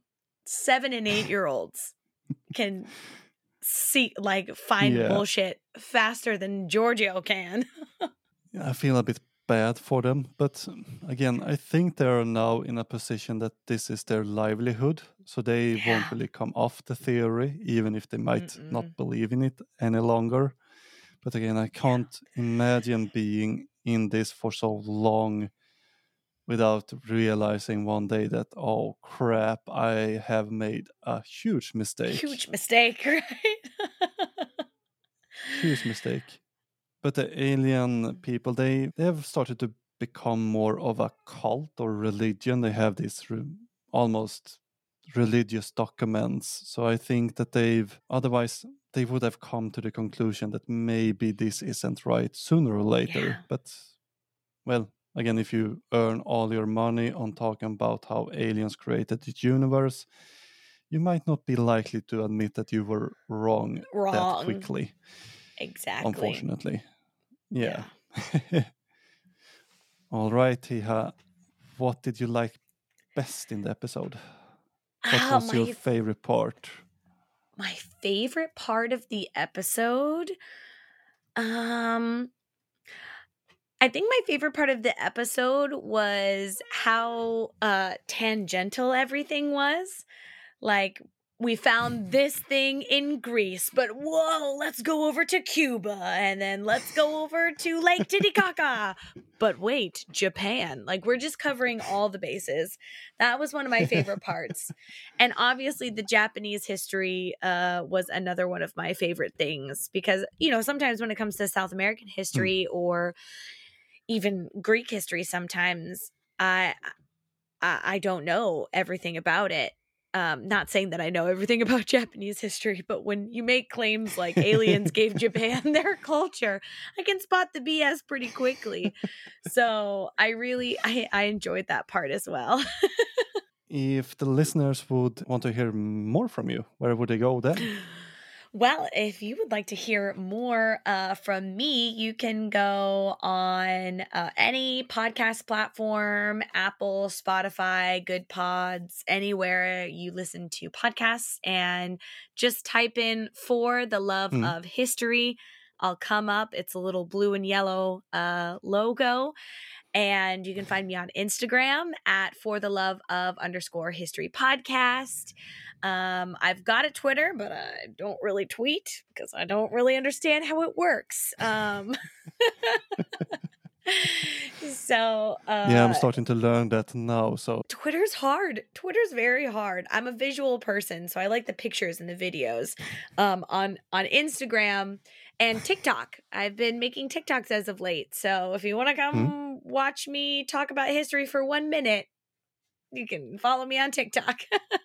amazing. I will put links to everything in the show notes so it will be Thank easy you. for anyone to find these. And something I'd like to ask our guest what's your favorite alien movie? My favorite alien movie would have to be um the name is blanking on me, but when the aliens come uh Space Invaders? That one. When the aliens come to the to the Capitol, to the White House. I think it's called Space Invaders Oh. or something from Mars. What's What it is it? It invade Ma- oh, Mars Invasion? I think Uh, that's what is it it is. Mars Attacks? Mars Attack. That one. That's my favorite The comedy with the movie. yeah. Yes, where they have to chew gum to stay alive. it's my favorite of all yeah. time. yeah, it's my among mine too. It's a really good alien movie. And that they almost had Misfits making the soundtrack for it. Yes. Except yes. Misfits took too long time, so it wasn't done for the movie. oh, it's one of the most hilarious little side facts about that movie. Ugh. But Thea, I will let you go and links in the show notes, and we hope to see you again sometimes in the future. Yeah, of course. I'd love to talk about more outrageous alien history. Again, a massive thank you to Thea and links to her podcast for the love of history. And her social media will be found in the show notes for this episode. Of course, you will be able to find them on our website, diggingupancientaliens.com, where you will also find sources, resources, and further reading suggestions. Remember to leave a positive review anywhere you can, such as iTunes, Spotify, or maybe to your friend at the trench. I would also recommend you to visit diggingupancientaliens.com, where you can find more info about me and the podcast, and you can, of course, find me on most social media sites if you have comments, corrections, or suggestions, or if you would rather want to write an email in all caps, you can find my email address at the website. Until next time, keep shoveling that science.